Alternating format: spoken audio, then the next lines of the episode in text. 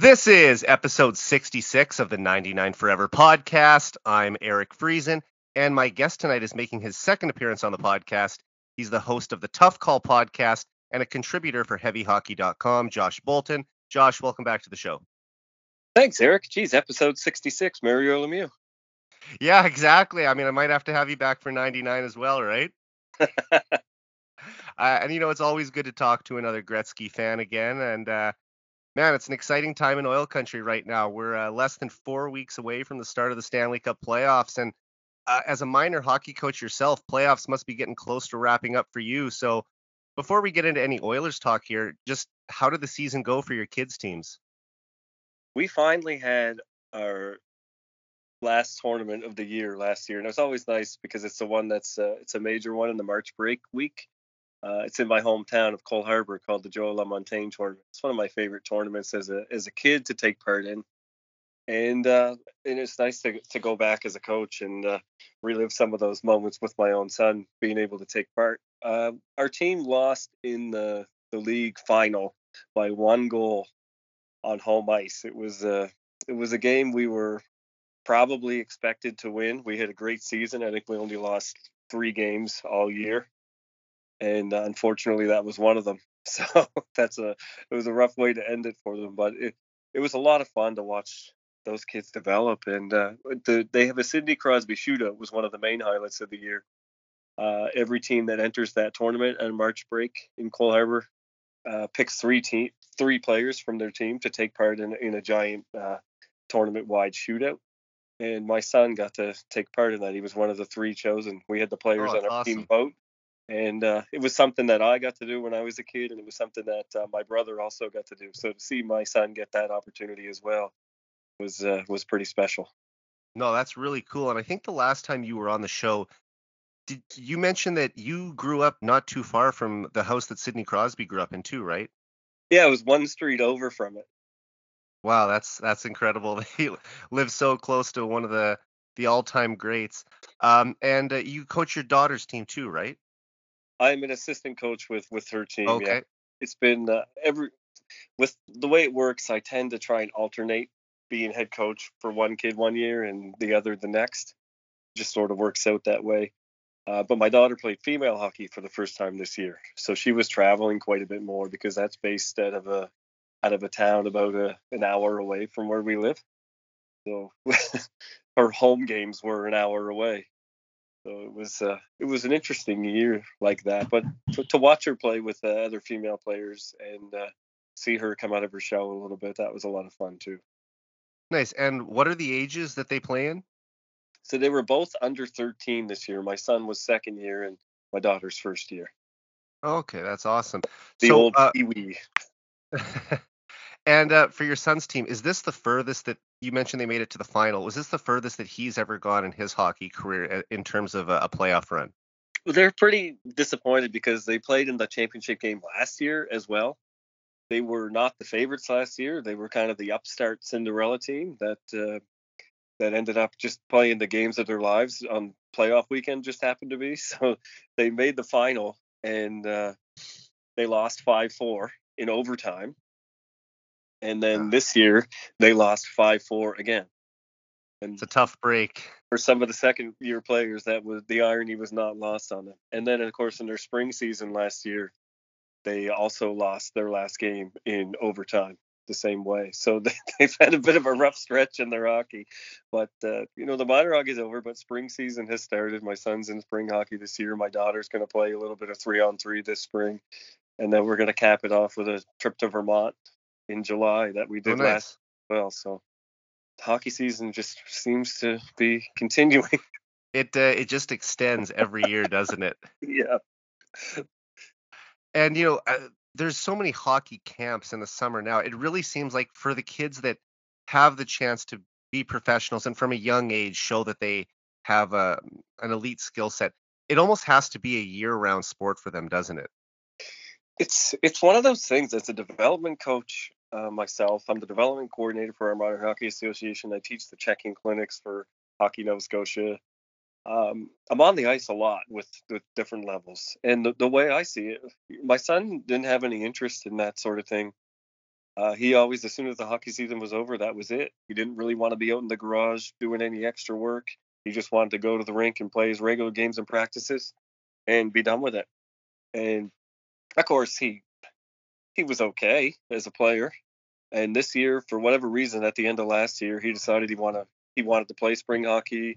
He wanted to to do extra work in the garage, and you know, if if that's his prerogative, that's great. But the way I heard it from one of the scouts that uh, that I listened to an interview of once, he basically put it that if your kid needs to be the one driving you to the rink, you can't be driving them to the rink and uh, all of a sudden my son wants to be wants to drive me to the rink. He wants to do these extra things and he really did develop and gain a lot of confidence this year. So obviously the extra time and the work helped but i don't necessarily encourage it just for the sake of doing it because you also want your kid to want to be there and you don't want to burn them out and get them to lose that passion for the game.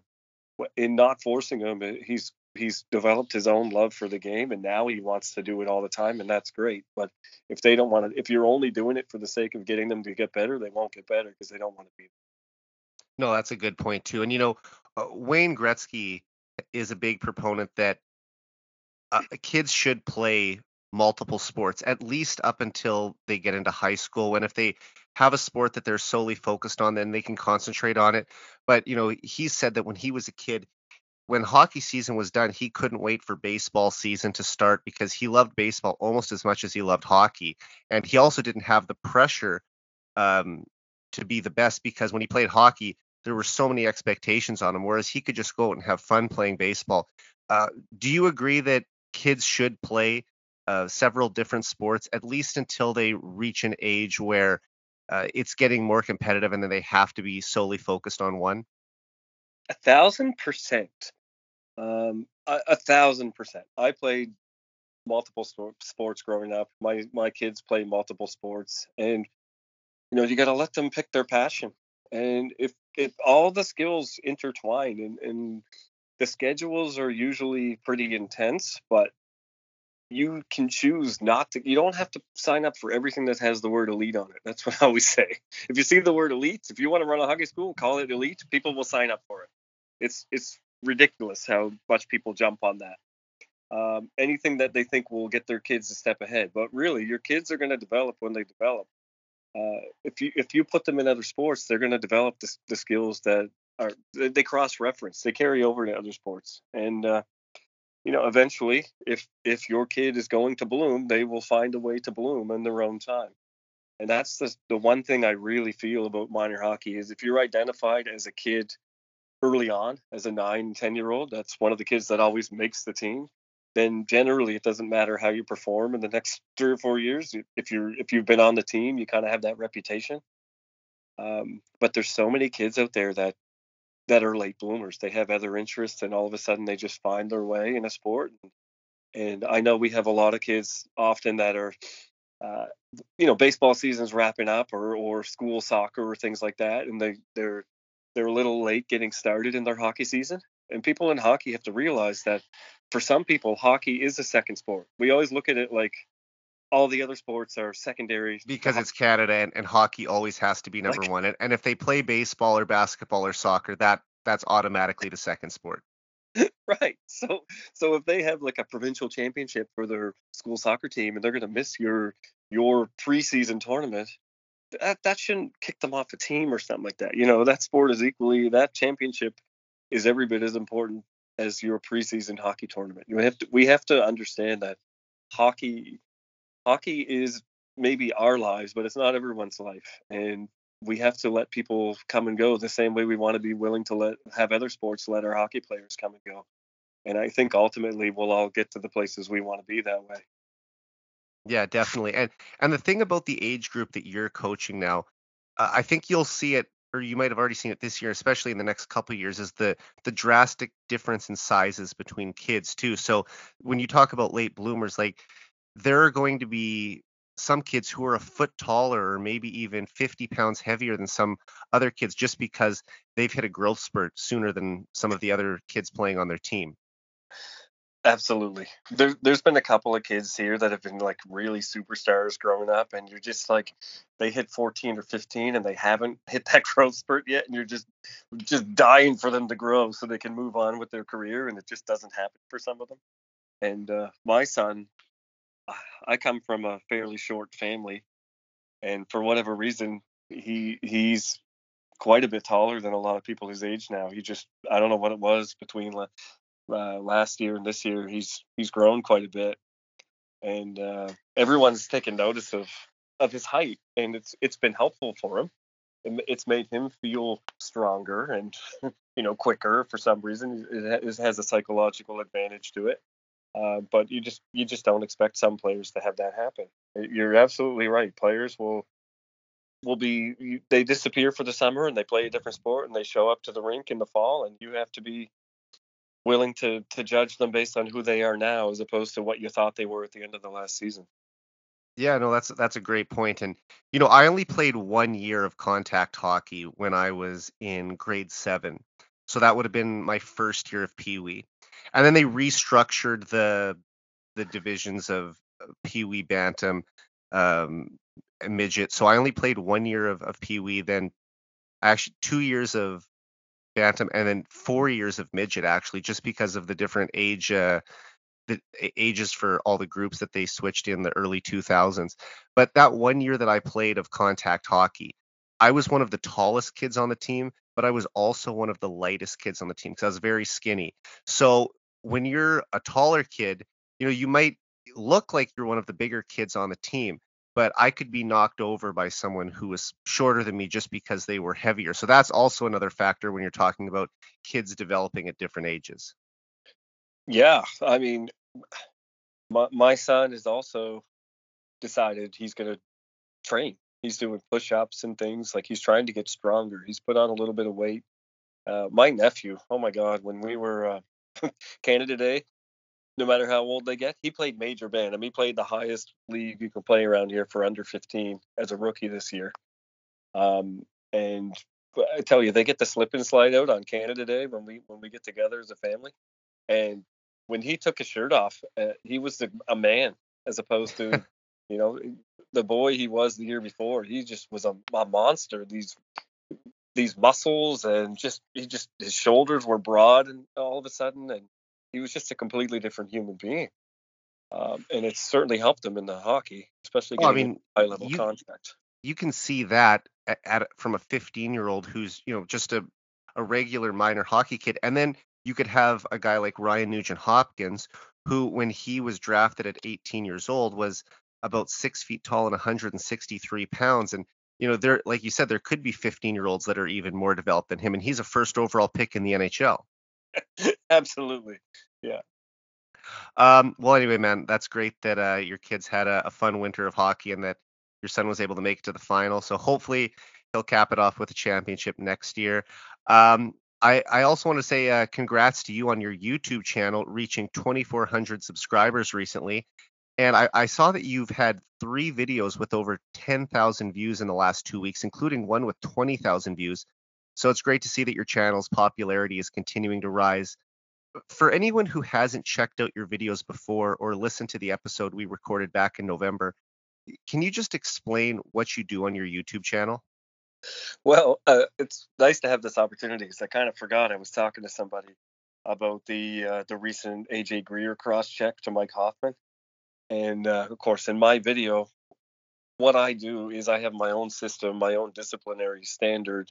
Uh, I have a suspension scale, and it's based on how I would run my own league if I were to run one. It's not necessarily based on what I think the current NHL should do or what I think they will do at all. It's it's based on what I would do if I was running my own league, the standards I would have, and what I would prioritize for player safety. Um, so I recommended a six game suspension for AJ Greer. And of course, to some people, they see a number like that and it just looks ridiculous. And and I forget sometimes that people don't know what I'm doing. like I'm getting a lot of new traffic and new followers and uh, and some new dialogue, some people coming onto the, the channel that aren't really familiar with what I do and they just see six games and they're like, What are you talking about? What are you trying to do here? And uh, well, what I'm trying to do is is really get people to take a step back and and realize cross-checking to the face. Like, would hockey really be worse off if that didn't happen anymore? Like, like one game for that. Really, when you think about it, you could you could lay a proper body check, and all you did was take a, a wrong angle of approach and hit someone in the head accidentally, and you get two games, and you get one game. It happened to Connor McDavid four years ago. He was suspended two games because there was a. I'm almost I can't even remember who it was, but it, it, I think it was against Anaheim, and there was a player skating right towards him, and he just instinctively put up his two hands to defend himself as he was preparing to take a hit, and his two hands came up and caught the guy in the head, and McDavid gets a two-game suspension for it. And I'm thinking this is a guy who wasn't he was just prepping to prepare himself to take a hit, and it was just like a, a last-second instinct of getting his hands up. But because of that, he gets a two-game suspension. A player with no history of dirty play.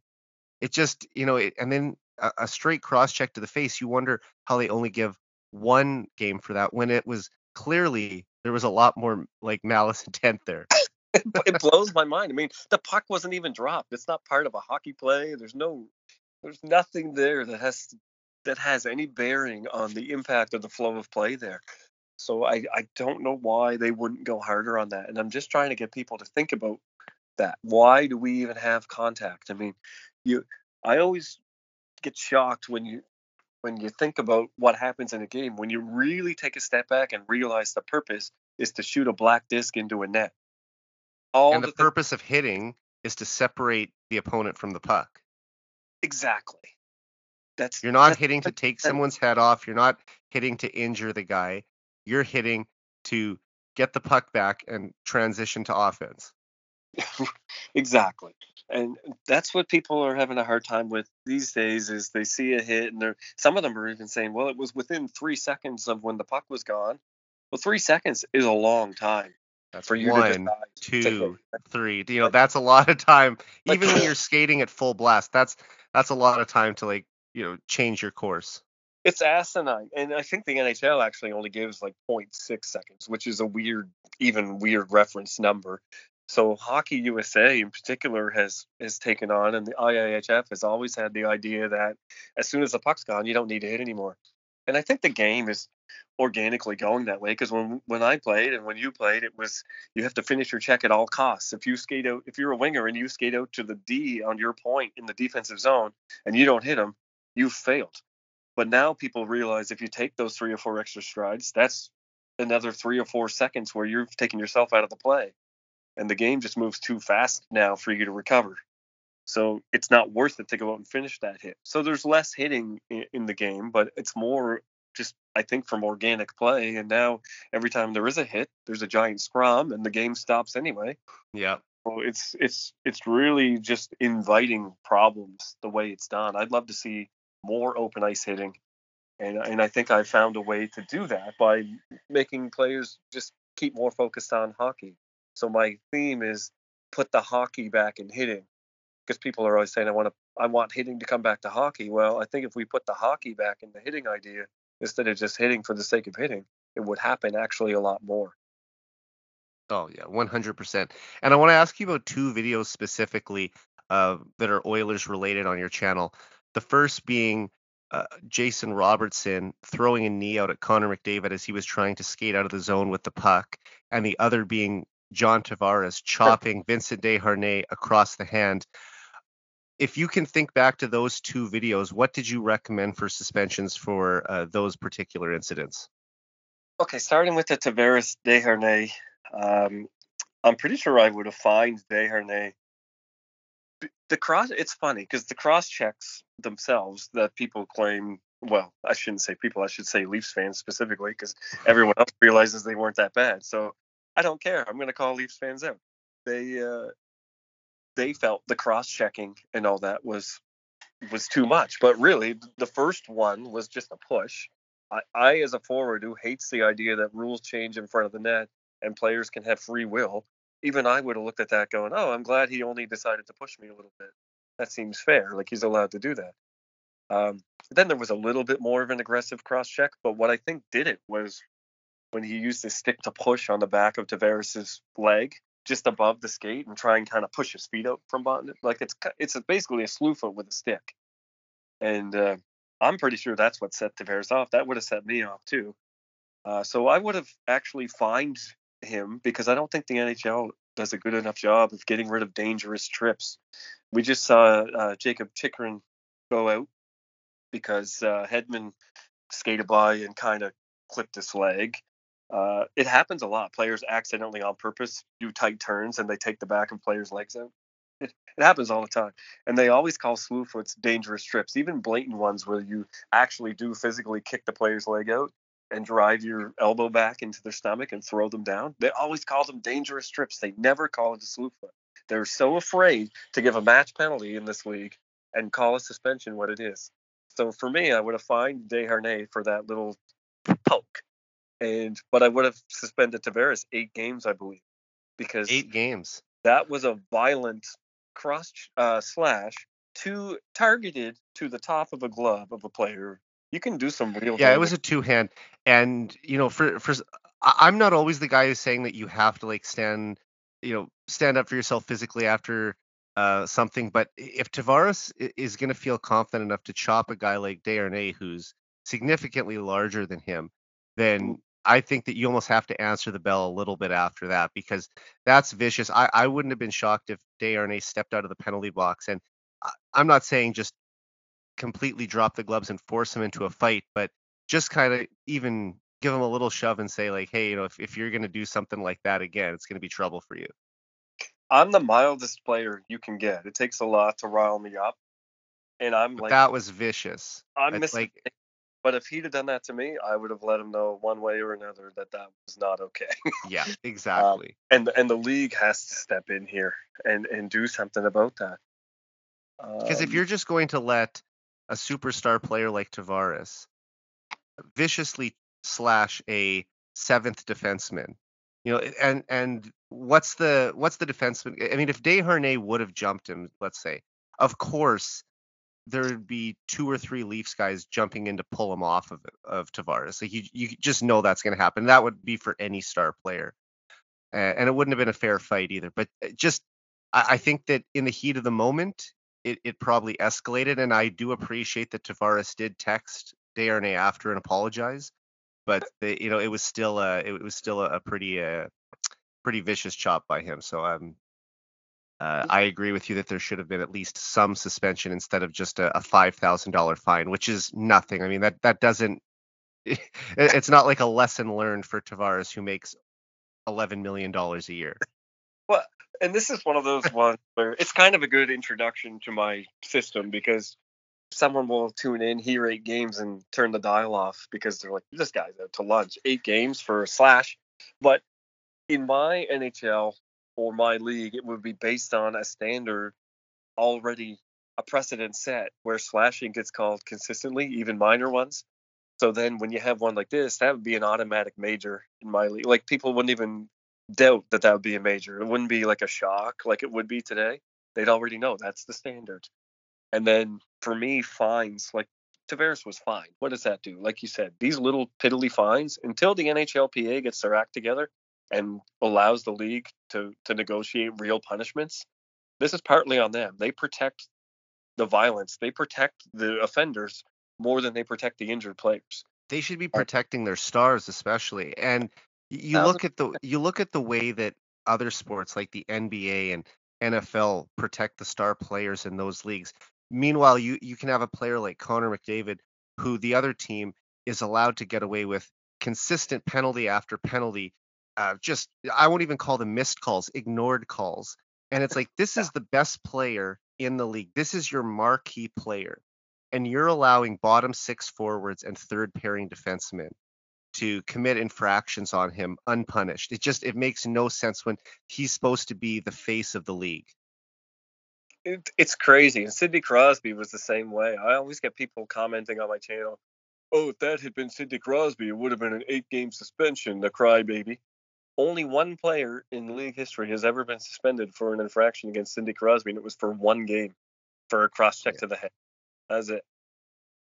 And, just look at how LeBron James has been protected in the NBA and Tom Brady in the NFL. Can you imagine if McDavid had the same luxury where anything close to a penalty was called? The Oilers would be on the power play half the game. and that's what people argue. But if they called all those little things, then the team would Well, be in the, the Just call the rule book Well, well, so what? If if teams stop committing stop up, committing penalties. be better. That's that's the right Exactly, be better. And I, I think that they'll. I think some of the refs were like, "Oh well, they'll never come out and admit this, but you know, we we have to let them get away with something to even the, even it up a little bit." It's like, well, why do you have to even it up? Uh, you have one of the all-time greats in his prime, and we're trying to even it up to make the playing field a little more fair. Just it's it's ridiculous. Yeah, it makes it makes no sense. Let skill win. This league does not want skill to win. They want parity, and they go out of their way to get it. And they promote violence, and we'll see it in the playoffs. The rule book will be completely different, as it always is. A skilled team will get ahead in the series. The other team will try and bully their way back in, and they'll be allowed to do it. It's the only sport that has, at least for the North American four major sports, it's the only sport that has a different rule book for its playoffs. I mean, it's not like the strike zone is smaller or expanded in the playoffs Ooh, that's a good in, one. in in the baseball playoffs, right? I mean, Yeah, it's like do do we make uh do we make uh certain concessions for football or basketball as well? I mean, I, I don't think so. A foul is still a foul in the NBA playoffs. So why is it just going back to the fact that they want hockey to be this really tough sport that it was in the 1970s and you have to grind and battle for every inch out there? Here's what I don't get. I remember watching an Oilers Jets game earlier this year. The Oilers were up five nothing, I think, and Logan Stanley took a giant run at Derek Ryan, checked him from behind, and there was a scrum in front of the net and all that, and and the announcers were basically just blatantly like calm and going, and this is what you expect in a five nothing game. I was at that game. Well, okay, there you go. Could you imagine in let's just say a football game, forty-two to seven, and it's early in the fourth quarter? Well, uh, I'll just start to take runs at the wide receivers then, because that's what you do in a blowout. Like no other sport would allow that. No. I, I think it was it was six one at the time in the third period, and it was a dangerous hit. And my friend who I was at the game with is a Jets fan. We were actually there for the heavy hockey showdown that weekend, our charity hockey game, Right. uh, where we were raising money for the Sexual Assault Center of Edmonton. And the day before the game, we all went to the Oilers Jets game that night. And like I said, my buddy who had uh, come to the game with me is a Jets fan, and even he said that that was a dangerous hit by Logan Stanley, and he didn't know how uh, there wasn't a, a major call there. And it's just like it's a blowout game. The refs just want this one to be over with. You know, they they don't want to have to call anything. Let's just keep the clock running.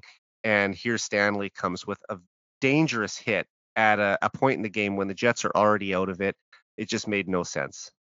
And I, I can't remember what I would have given, but I would have suspended him for that hit. Like I just I don't see why we would let that slide. I mean, thankfully he uh, Derek wasn't injured there either, but um, I mean, still, you're what was he, ten feet from the boards, and he just throws him in at an odd angle where, like you said, he goes shoulder first. It, it could have been, it could have been ended a lot worse than it did.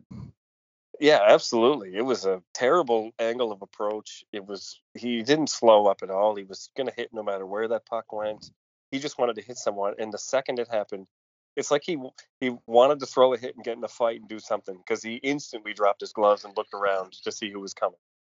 Yeah, but that's the game that Stanley plays to, and probably one of the only ways he can be effective out there. well, uh, yeah.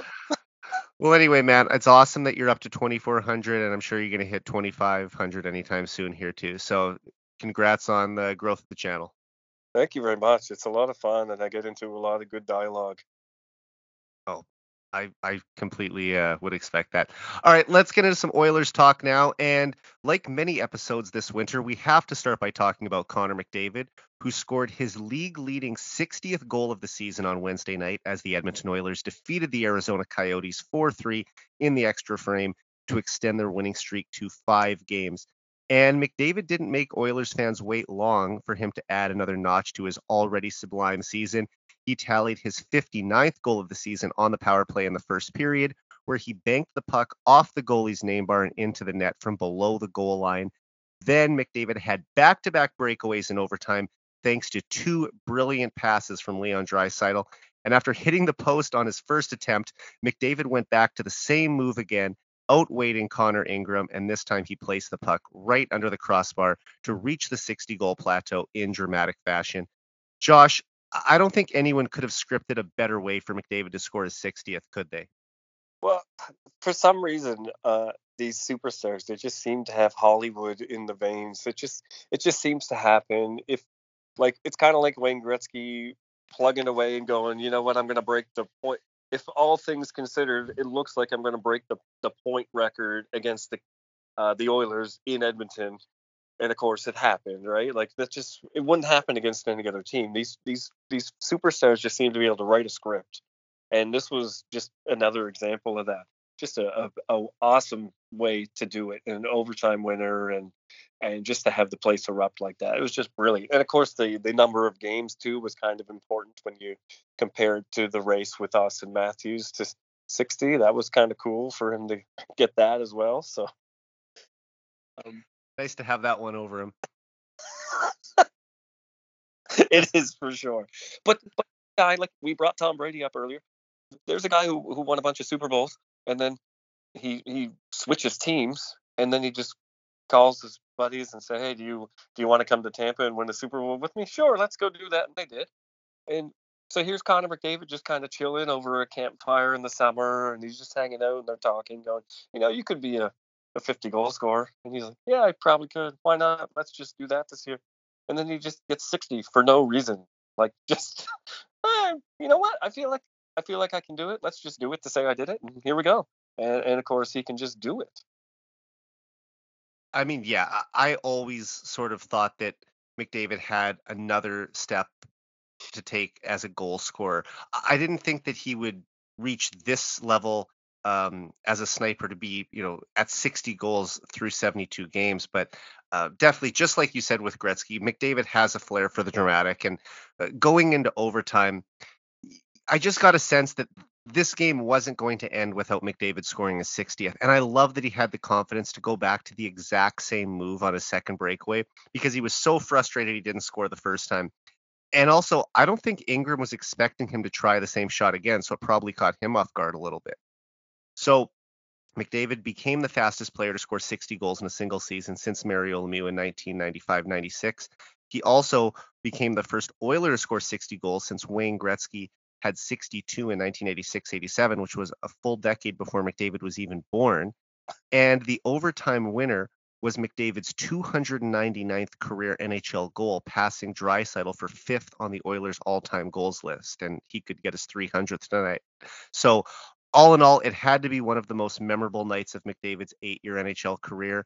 And with 10 games to play, McDavid has a real shot to score 70 this season. No one has scored 70 goals in one season since Alexander Mogilny and Teemu Selanne in 1992-93, 30 years ago. Josh, do you think McDavid will score 10 goals in the final 10 games to reach the 70 goal mark? I think he will.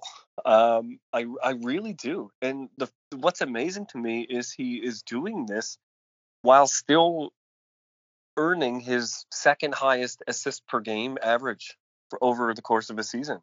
Like he he's not sacrificing passes or points to do it. He's just shooting the he's just being more selective about when to shoot the puck, being more aggressive.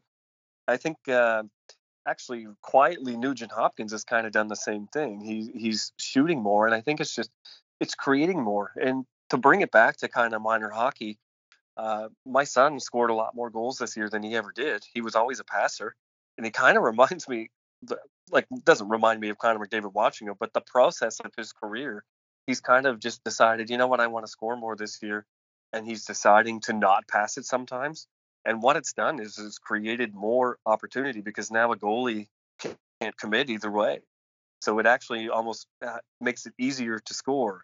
If you're a shooter and you start to pass more, you're st- they're still kind of committed to you shooting. But where he's always been a passer first and looking people off, uh, when you start to add a shot element, I think that's a little more surprising than if you start with shoot first and then add pass later. Uh, so it's it's been nice to see uh, the way he's created the goals. Like there's certain people that are just known goal scorers, and they have like this. You see them get the same kind of goal over and over again, or they don't have the puck on their stick that long because they're the trigger man. You know what I mean? Whereas Connor McDavid, as always, because of his elite speed and his skill set, he's he's scoring goals of the type that we don't see, and he's been able to do it consistently. Like it's not a one-off highlight reel just because they're a skilled player and they happen to to do something one game that looked really cool. He's just always pushing the boundary of how can I find ways to put this puck into the net. And the way he creates his chances because he wasn't always a shooter. Now you never know. Is he going to go to the net? Is he going to dish it off? And just he has so many different ways to get to the net that it's it's really hard to stop him. Obviously, so I think he he will get 70 because of the fact that you don't just have to lock into him on one spot in the power play, or you don't just have to streak. He doesn't streak down one wing all the time. He's just all over the map. You never know where that shot's going to come from. Yeah, definitely. And uh, McDavid has always been known as a playmaker first and foremost. However, this season he's really developed a shooter's instinct and he's increased his goal totals exponentially. And not just for his own personal gain either, but because he wants the Oilers to win. He's a team first guy and that's the only reason that he cares about scoring more goals is because he's helping his team. And, and we saw it right from the first game of the season where he scored a hat trick. And then he had from there he had 30 goals before Christmas and he had 40 goals before the All-Star break and he had 50 goals before March. And now he's within striking distance of 70 goals as we head into the final few weeks of the regular season. I mean, we already know he's going to win the Rocket Richard trophy. McDavid scored 60 goals before anyone else in the league hit 50. And there's a few reasons that I think he'll score 70 this year. First off, he's on an absolute goal scoring tear right now with 18 goals in his last 15 games. So I don't see him slowing down right before the playoffs. If anything, he's going to elevate his game even more down the stretch. Secondly, you just know Draisaitl is going to be looking to set him up at every chance he gets to help him hit 70. And lastly, the Oilers have a fairly light schedule the rest of the way. They play Arizona, Anaheim, and San Jose twice each. So he could easily put up five or six goals in those three games. And and if he can get a hat trick at some point, which incredibly he hasn't done since October, then it becomes even more likely that he scores 70. Oh yeah, and yeah, definitely. He's been fairly consistent, and he's on a tear. And historically, he racks. He just gets on heaters at the end of the year. Historically, that's been happening. So why would this be any different? And so if he's going to get, you know, X amount of points over the last bit of the season, like he always does, who's to say that half those won't be goals this year instead of the majority being assists like they have been in previous years? Based on the way his his year's been going, he's going to get the points in one form or another. So why wouldn't they be goals? Right. And it's like you said, his assists haven't dropped off at all. He's two assists away from setting a new career high in assists. Meanwhile, he's like we said, already at 60 goals and pushing for 70.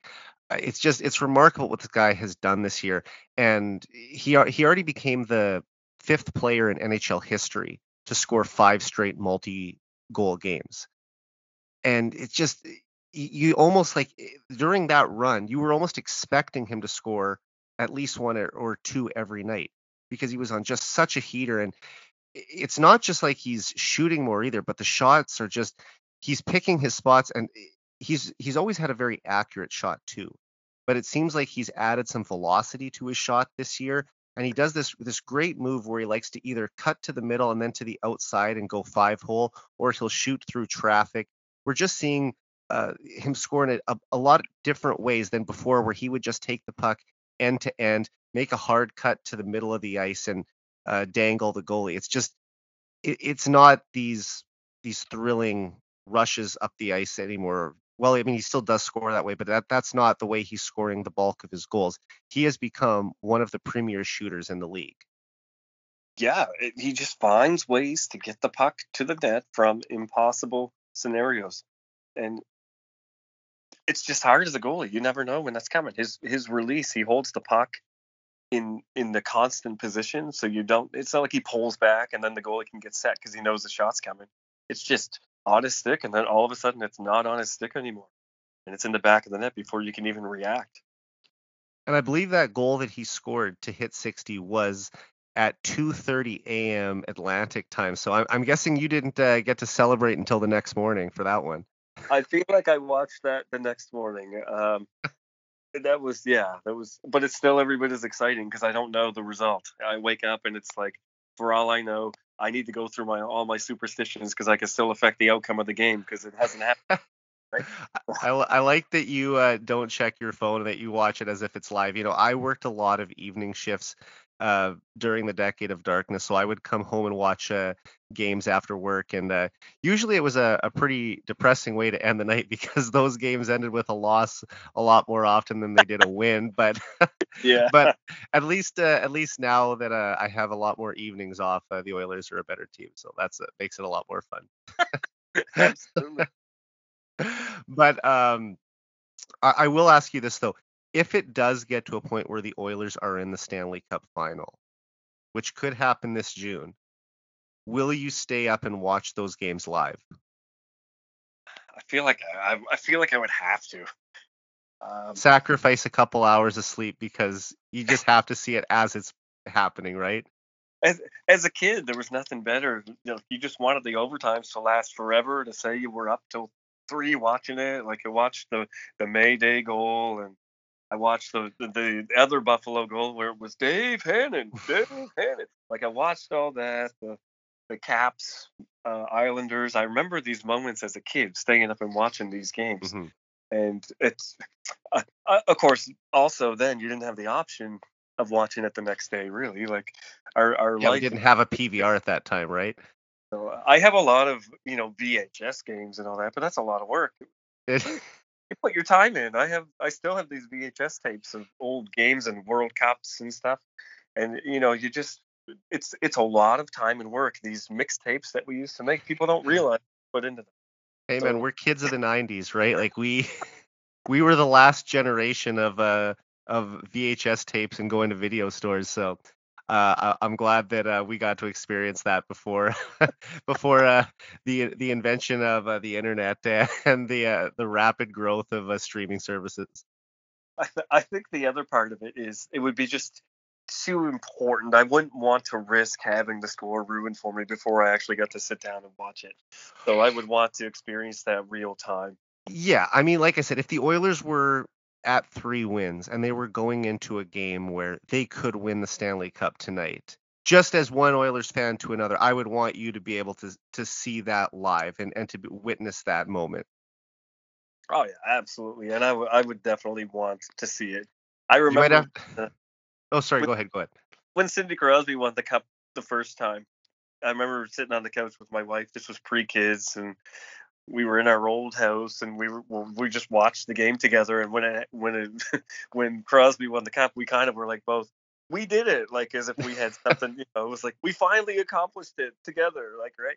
So that I, that would absolutely be how I would feel if if the Oilers won the cup it would be something that I would be part of for sure and I would want to be there in the moment to to live that Oh, absolutely. I mean, I was alive for one Oilers Cup, but I was a year and a half old when it happened.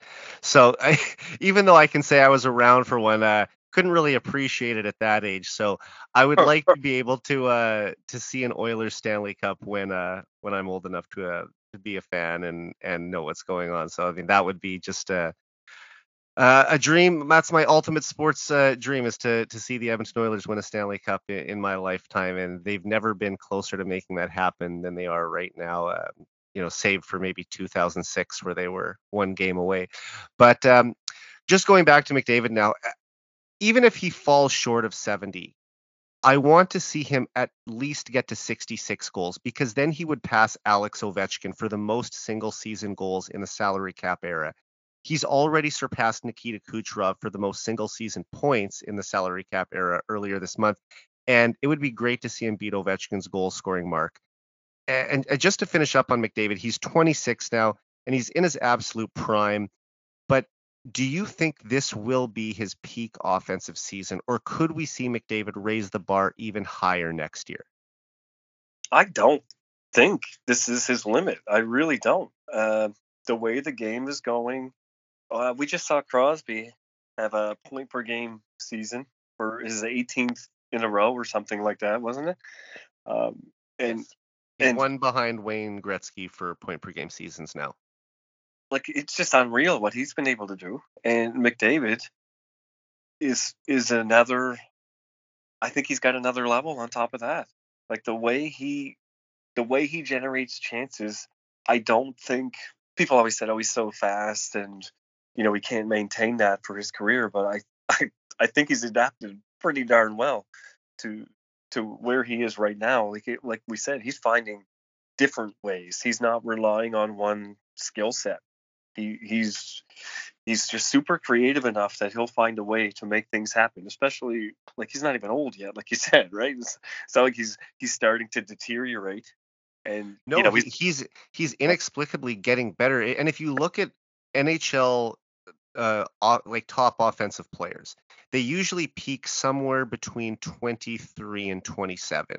But over McDavid's career, he's just continually gotten better year after year after year and he's he's not slowing down at all as he gets into his mid to late 20s we're seeing his offensive game take off even further to the point where now he's just 12 points away from 150 points it's just it's incredible i mean we're running out of superlatives to describe how great of a player and how great of a season he's having and we're back to an era where the Oilers are leading the league in goals again, goals for.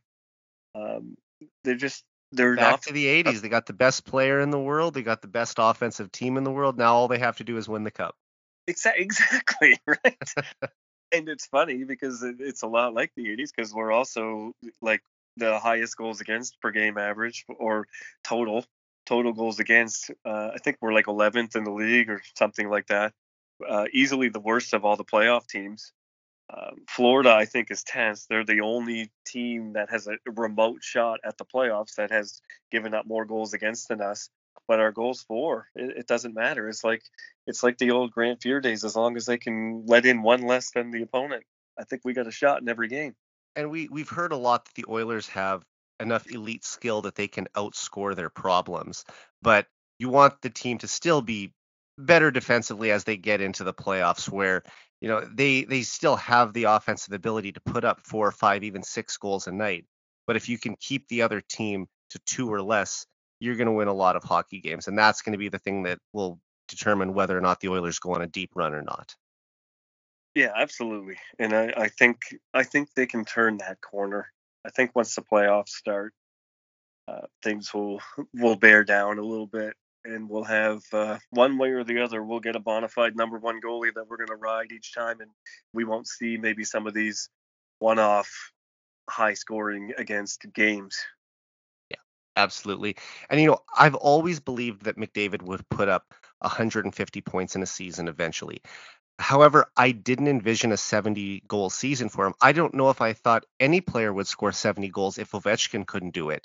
But he's currently on pace for 68 goals and 157 points in 82 games. We've already talked about the significance of eclipsing 65 goals, but 157 points would be the most single season points in NHL history by a player other than Wayne Gretzky and Mario Lemieux. And that's the stratosphere where McDavid now resides. He's already a top 10 player in the history of the game, in my opinion. But by the time his career is over, I believe he will widely be considered one of the three greatest forwards of all time alongside Gretzky and Lemieux. And as for this being his peak offensive season, I still think he can maintain this level for at least another two years. So I I could see him getting 160 points next year, or possibly even 164 to make it a full two points per game. I I can't imagine a world where that doesn't happen. To be honest. And just knowing the, I don't know how much Connor pays attention to the, you know, the all-time greats that he's chasing or anything like that. But I, I think that if he got close to 160, if he was sitting at like 158, he'd say, well, yeah, you know, I- I'm going to make sure that I get there now. Yeah.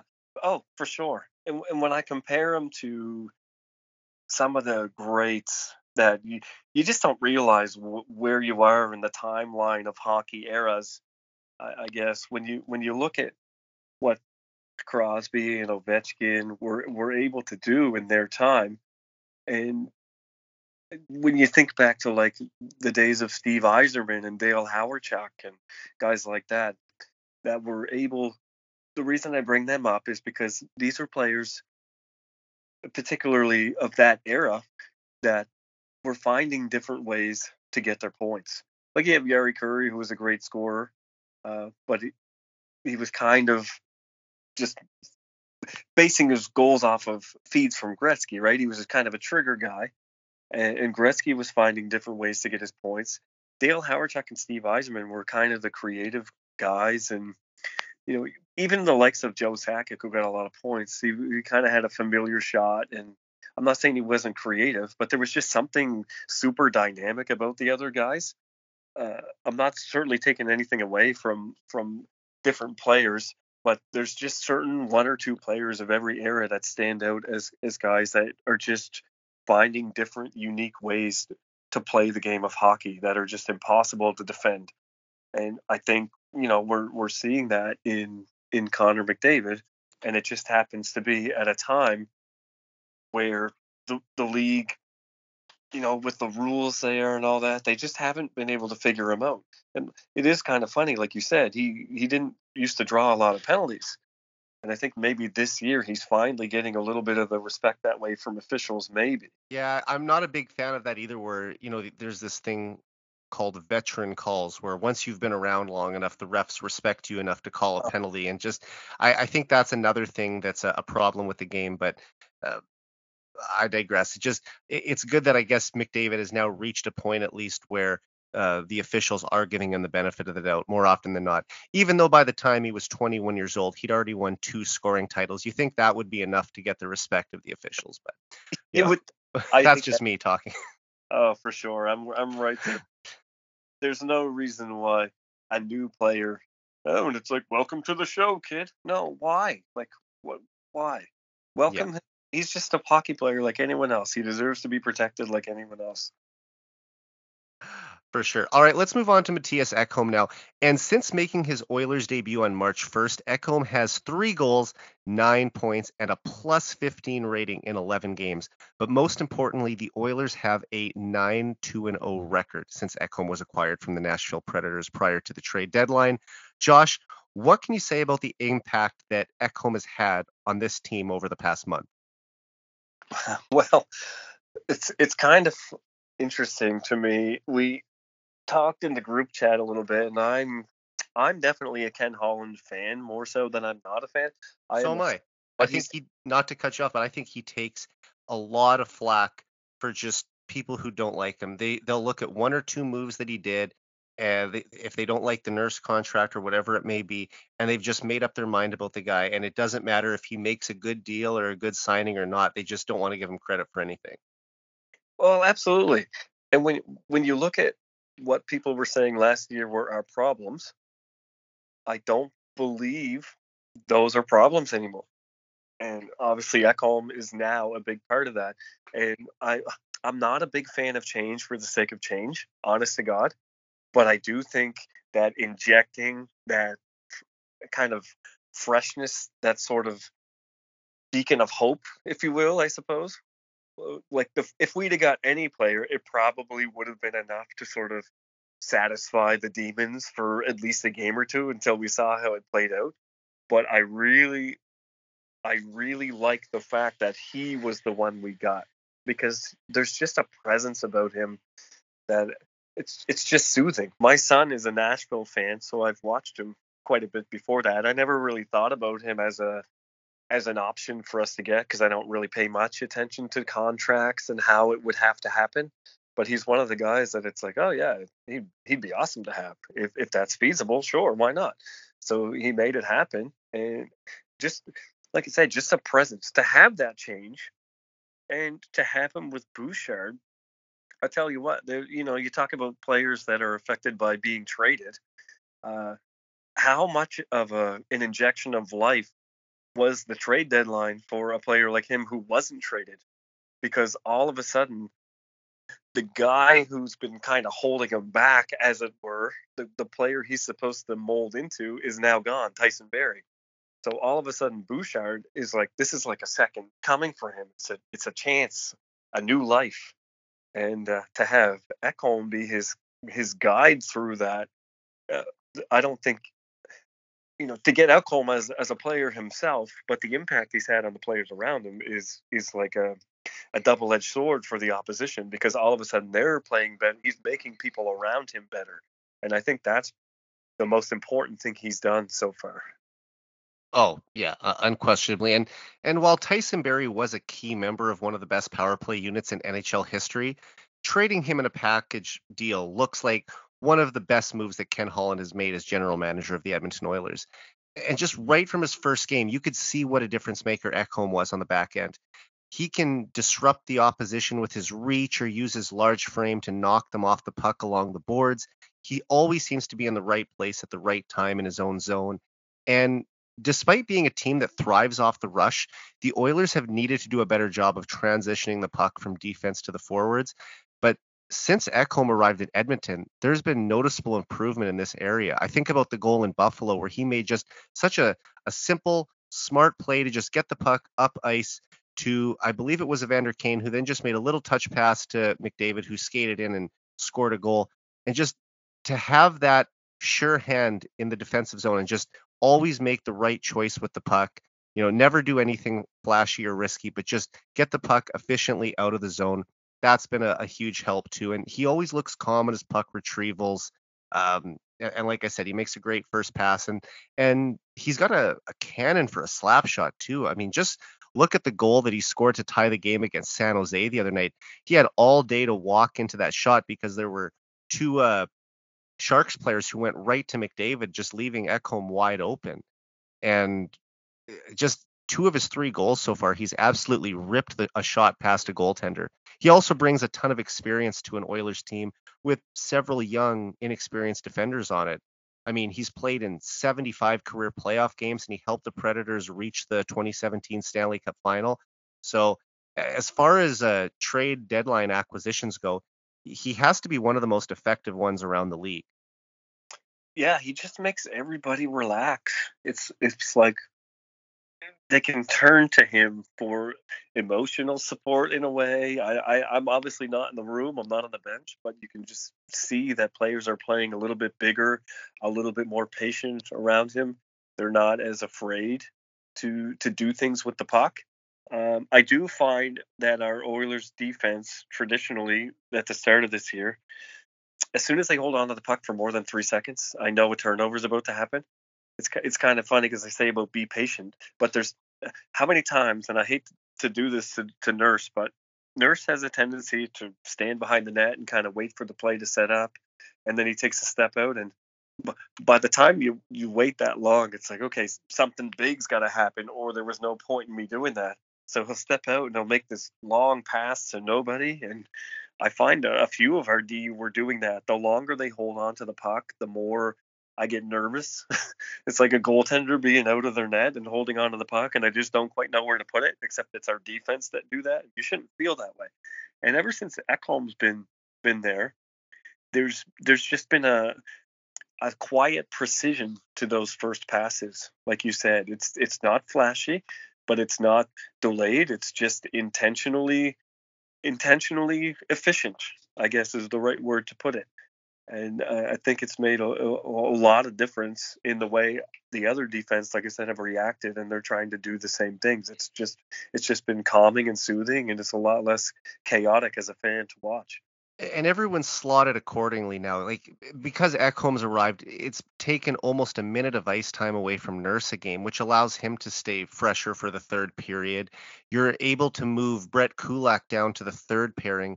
Um, you can cut back Philip Broberg's minutes a little bit. And while I still think that Broberg is going to be an important player for this team going forward, he's still very young and on a, a team that's trying to win a Stanley Cup this year, if you can have him as a number seven guy as opposed to someone who has to be in the top six every night, I, I think that that probably helps this team too. And and when he does get a chance to play, uh, you know that uh, he can still bring it because we've seen him grow over the the last couple months as well.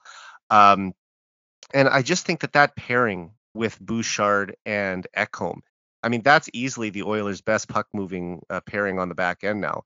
The you've got Ekholm, who we've already talked about, who can make the the smart, simple pass. But then you've got Bouchard, who can deliver those long stretch passes that are right on the tape to send a guy in on a breakaway. He's done it for McDavid a couple times this year, and I hope that it's going to become a more regular thing in the years to come. Uh, so I just want to go back to them for a second. You mentioned the positive impact that uh, Ekholm's had on Bouchard. Did you expect that those two would play together and that it would really help Bouchard rediscover his form from last season? I wasn't sure if if they were going to play together, but I I feel like um, like I said, Bouchard was almost thrust into a spotlight with the the departure of Barrie. It was all of a sudden his his chance to kind of put up or shut up. You know what I mean? It's like his his time to be the guy a little bit, and it has obviously happened on the power play, and uh, I I feel like he was ready for some sort of confidence boost anyway. So the fact that he was put with with Ekholm, I I I don't know if that was the plan all along when they got him or what, but I think it's been it's been one of the best things for him because he's uh, you know I, he was already under the gun a little bit to start taking stepping into that role, and I think he was probably pretty excited about that chance. But it would have been a little different if he'd been paired with somebody like say Cody Ceci or something.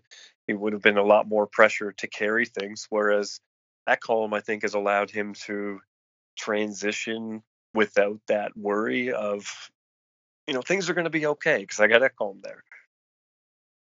Yeah, and and so look after Bouchard had 43 points as an unofficial rookie in 2021-22. I thought he was a lock to put up 50 points this season and possibly even 60.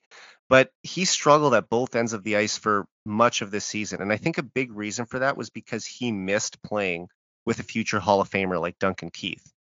But since Ekholm arrived, Bouchard has nine points in 11 games, which is you know close to a point per game pace, and that's even more than we expect from him as an offensive defenseman. But uh, he's also only been on the ice for two even strength goals against during that span, which is quite impressive considering the tough competition the Oilers have played this month. The thing is, though, when it comes to Barrie, yes, he was a very popular player in the room. Yes, he was an important part of the player uh, power play, but the Oilers made the right choice going with the younger player with the higher upside, also a player that the organization drafted and developed themselves. And with Barrie uh, headed to Nashville, that was the opportunity for Bouchard to finally step in and become the full-time power play quarterback, which is the role he was expected to fulfill when the Oilers drafted him five years ago. So Ekholm's arrival has both directly and indirectly put Bouchard in a better position to succeed, in my opinion. Exactly. It's it's allowed him to transition into a higher role without the pressure of being the one that has to carry the shift when he's out there because he's got a strong backer. I think you're right about the Duncan Keith situation. And when I talked about goals against for the Oilers, um, they actually in the 11 games since Ekholm's been there have have actually given up slightly above their their average goals per game. I think their average goals per game is just over three against. And since Ekholm's been here, I think it's like 3.45 or something like that. But they've also held the opposition to two goals or less four times of those 11. And three of those are against the Leafs, the Bruins, and the Dallas Stars. So some tough co- competition there. Um, there's and been we've multiple- seen that from this team all year where they get up to play the best teams in the league. One of their issues has been playing down to their competition. We've seen them also lose to some bottom five teams in the league.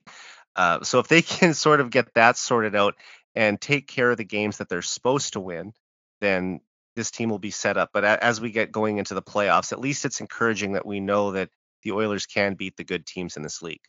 Well, people, you know, it, it almost looks it's almost a positive for us because we're going to be playing. I, I don't care what people want to say about the Eastern Conference. We've talked a lot in our little group about how tough the Pacific Division is because all the teams are so close and none of them will stop winning.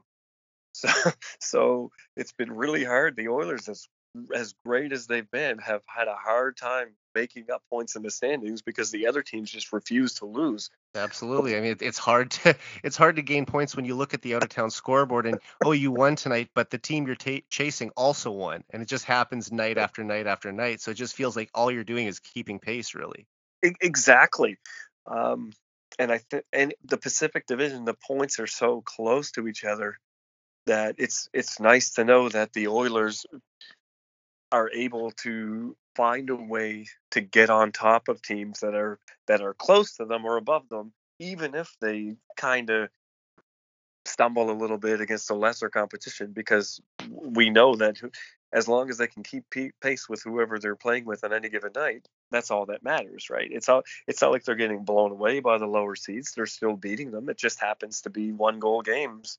Uh, so we can we can win one goal games all the way to the Stanley Cup. It doesn't matter how you do it as long as you do it. Definitely. All right, let's talk about Stuart Skinner now. Skinner recorded his 29th career win in a 6-4 victory over the Seattle Kraken last Saturday, breaking Grant Fuhr's franchise record for the most wins by a rookie goalie. Skinner was also the first Oilers rookie goalie to be named to the NHL All-Star game since Fuhr in 1981-82 earlier this year. And while Skinner started the season as the backup, he's undoubtedly the Oilers' number one goalie now and will be in net for game 1 of the playoffs. Josh, many Oilers fans viewed Skinner as the goalie of the future for this team. But after signing Jack Campbell to a five year contract in the offseason, are you surprised that Skinner has taken the crease from him this soon? I'm not surprised because of Stuart Skinner's capabilities. I'm surprised that Jack Campbell hasn't found his game quite yet. That's what I'm more surprised about. But as far as Stuart Skinner goes, I'm I'm not really surprised that he's been able to to jump into this scenario. I think it would have been a little different had we not signed Jack Campbell and gone with Stuart Skinner and he all of a sudden was supposed to be the guy. I think again, it's it's another situation like we just talked about with Bouchard, where because he hasn't been able uh, been required to be the guy, it just happens to work out that he has. He's been obviously uh, a tremendous relief for our, for us as Campbell's had his struggles. But I think if if we had depended on that right from the get go, that pro- that might have been a different story. I don't know. I can't say one way or the other. Um, but I'm not surprised. I'm not surprised he was able to to pull things together when we needed it and put together this kind of a year because he he definitely is going to be the goalie of the future. We just didn't know at what point, how far into the future we need to go before he got there. Uh, right. And another thing that some Oilers fans uh, like to criticize Ken Holland for is for making that uh, five-year pact with Campbell. But uh, look, this was a team that was looking for stability in net. Mike Smith was going on LTI for R for the year, so he wasn't going to play. Koskinen had signed in Europe, so the Oilers were going to have to upgrade the goaltending position no matter what they saw, I think, enough from Skinner last season that they felt comfortable that he could be the backup this year.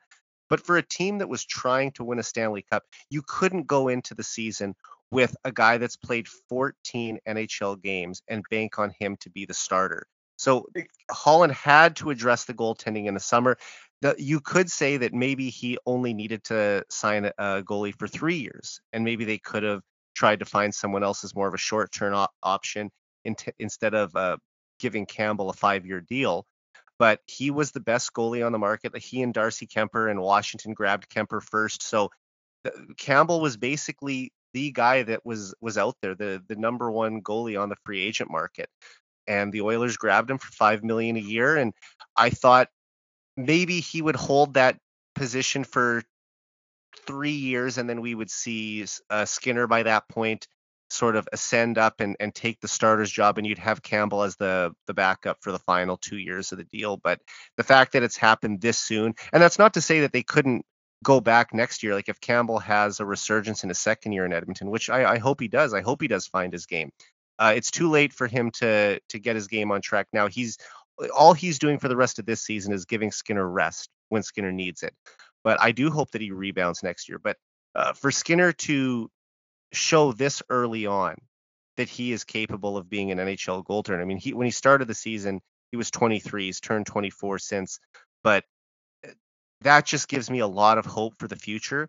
And also Skinner signed a, a three-year extension in December for 2.6 million per year. So when you look at them as a, a collective, that they're going to make 7.6 million uh, as a tandem for the next three years, you can live with that as as a, a total price point for your two goalies. You know, you could argue that it should be maybe flipped that one guy is making 5 million and the other guy is making 2.6, but the fact that that's the total cost for your goalies, I think it's a lot easier to stomach. Having Jack Campbell for 5 years is not a big problem in my opinion. You you might like you said scoff at the numbers a little bit, but when you do what you just did and and say that's your goalie total, that's that's in line with what you'd want uh, as far as the percentage of your cap for your goalies. And like you said, Jack Campbell, it's not like it's not like he's dead to us, you know. and if the Oilers win the Stanley Cup this year, nothing else matters, right? Like some some people talk about, oh, the Zach Hyman contract could age badly, or even before this season when Nugent Hopkins is having a career year, some people thought that that contract would age badly uh, as he gets into his mid to late 30s. But realistically, the Oilers don't care about what's those contracts are going to look like in in year six and year seven and the salary cap will have gone up by then anyway so it, it it's not going to be as big of a hit as as uh, some may think. But uh, they care about the next two to three years when they're in this window with McDavid and Draisaitl at the height of their powers and if you had to sign some guys a year or two longer than you probably would have liked to, to surround McDavid and Draisaitl with as much talent as you can right now, then it's well worth it. That's the most important thing for this. And when you look at how important Skinner has been to the Oilers this season, it's hard to imagine where they would be without him. And other than just one good month in January, it's been a really tough first year in Edmonton for Jack Campbell, right from opening night but Skinner stole the starter's job early on and never looked back. I think he's also inspired a lot of confidence in this group where they can go out and play to their capabilities and feel confident that Skinner is going to make the next save. Um, I'd also say that other than McDavid and Draisaitl, Skinner has probably been this team's most valuable player this season. Josh, looking at some of the candidates for the Calder Trophy, do you think that Skinner has a realistic chance to be a candidate for Rookie of the Year?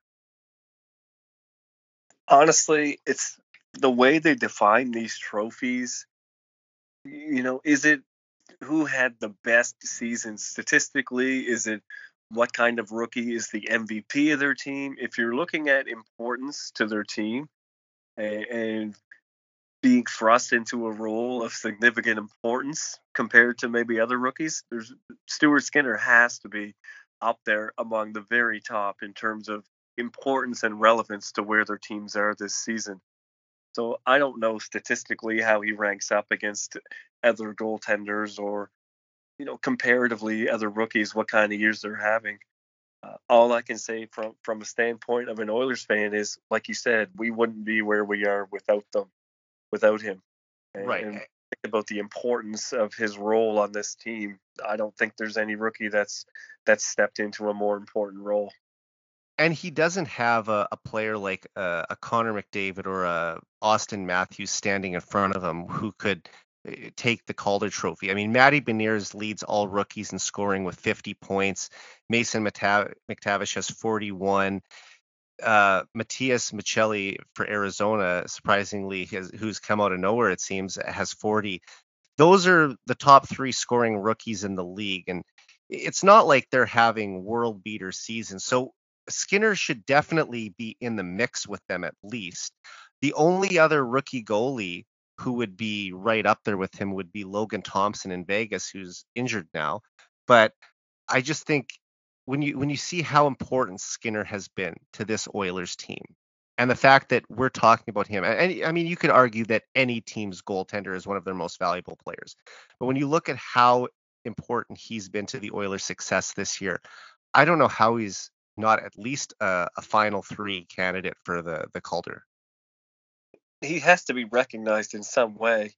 I, I mean, when you look at uh, Neil getting a statue in Ottawa there's there's different ways to measure the importance to a franchise and the value you bring to a team. That's for sure, right?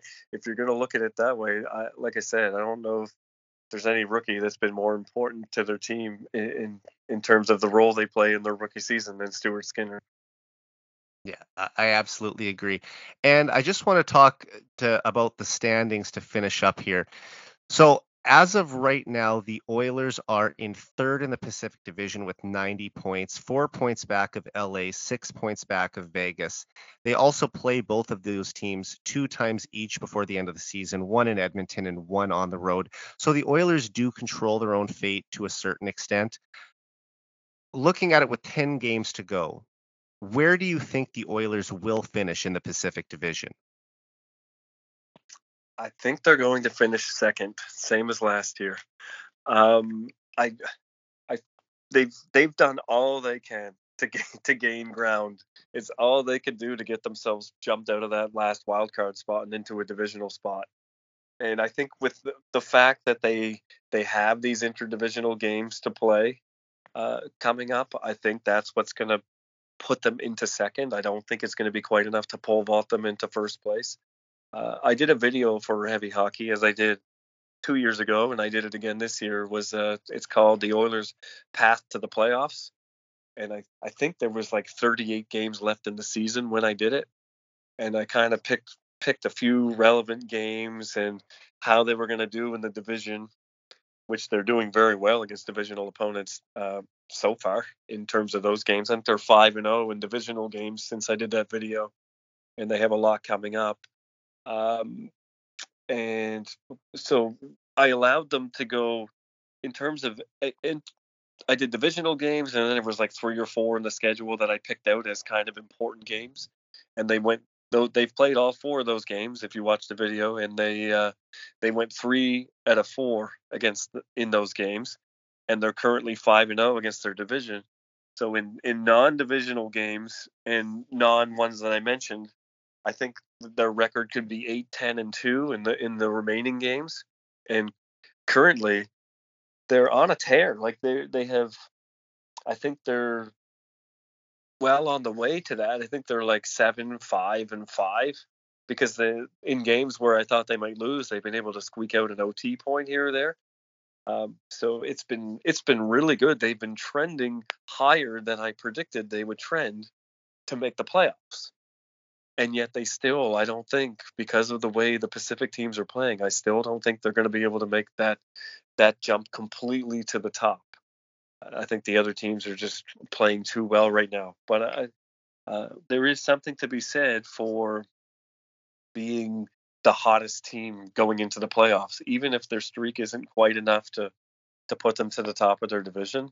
I think it will put them I think the way they've played is enough to make them the favorite coming out of that division. Oh yeah, and I was hoping that the Oilers would get their first divisional banner in uh, over three decades this year, but you know they they had a bit of a, a, slow start, and it's been great that they fought back in the second half. I, I tweeted the other day that the Oilers are tied for the most standings points in the league since January 11th, and that was the game after they lost to LA. Uh, if you remember, they they were embarrassed on the road. They, the Oilers scored late to make it a little closer. It finished, I think, six to four, but uh, they allowed four power play goals that night. LA just controlled the play all all game, and just from there, the Oilers got their season back on the rails. And it was actually Jack Campbell in net to give him a little bit of credit, who was uh, sort of leading that charge and goal while Skinner flew back to Edmonton for the birth of his first child.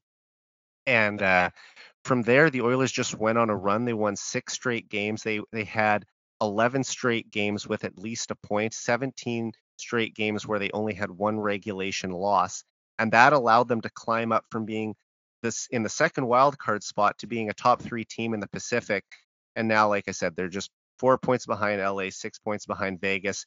If they take care of those four games against those teams, then they really do have a chance still to win the division. But it's going to be tough because Vegas is still, you know, got their games ahead of them too. And and even if the Oilers win those two, they they would have to have a better finish to the season than Vegas would. But I think that they're going to play LA in the first round. Uh, and that's a team that's been a, a, thorn in in their side this uh, this season. They've lost both games to LA after beating them in the first round of the playoffs last year. And as for Vegas, uh, the first of those two meetings is actually just about 10 minutes away here as we get close to puck drop on Hockey Night in Canada. So by the time this podcast po- is posted, we'll uh, we'll know who won that game. But uh, I'll get a prediction from you, Josh. Uh, how do the Oilers do against Vegas tonight? I I don't know. It's one of those ones. I had them when the, when I made that video with 38 games left. They had three games left against Vegas and two against the Kings, and I predicted they would go two and one against the against the Vegas Golden Knights in their final three games against them. And they won the first one, so they they do have a loss to give against Vegas according to my point standings here. Um, so uh, I wouldn't be surprised if it was tonight. I I don't know. It's it's it's just one of those ones where there's just such an expectation for this game uh, that I feel like you know it would be super exciting if they, if they got the game against them. And I think I've got my hopes up too high, so that usually means that they're going to lose the game. And I feel like that'll be partly my fault if that happens. So I kind of want to just say that they're going to lose, just so I can have my heart set on that. And then if they happen to win, I'll feel better about it. Well, I'm hoping that they keep their streak going and they they win their third straight uh, against Vegas. The the last time they played was on my birthday back on January 14th, and the Oilers won in Vegas. So I'm that that it was a good birthday present. I'm hoping that I can uh, get another win tonight uh, from the Oilers. And I just want to say thanks again for joining me on the podcast tonight. It's always great to talk to you, Josh. Before we call it a night, where can people find you? Uh, I'm on Twitter at Tough Call Pod. I'm on TikTok now, of all things, at Tough Call Pod as well. And I'm on Instagram at Tough Call. And of course, most important thing you can do to help me out is to subscribe to my YouTube channel, which also happens to be called Tough Call. So I'm pretty easy to find. If you just Google Tough Call, I'm sure you'll find me in all those places. But if uh, if you want to do one thing for me, go to YouTube, find Tough Call, and subscribe to that page. All right, so everybody go give Josh a follow. Let's get him up to 2,500 followers by the next time he's on the show. Josh, once again, thanks again, and uh, look forward to doing this again, perhaps even in the playoffs. Oh, absolutely. I'll, I'll be up for it. I love this show, and I appreciate all that you do. Thanks, man. Have a good one. All right, you too. All right, so for Josh Boulton, I'm Eric Friesen. This has been the 99 Forever podcast. We're out.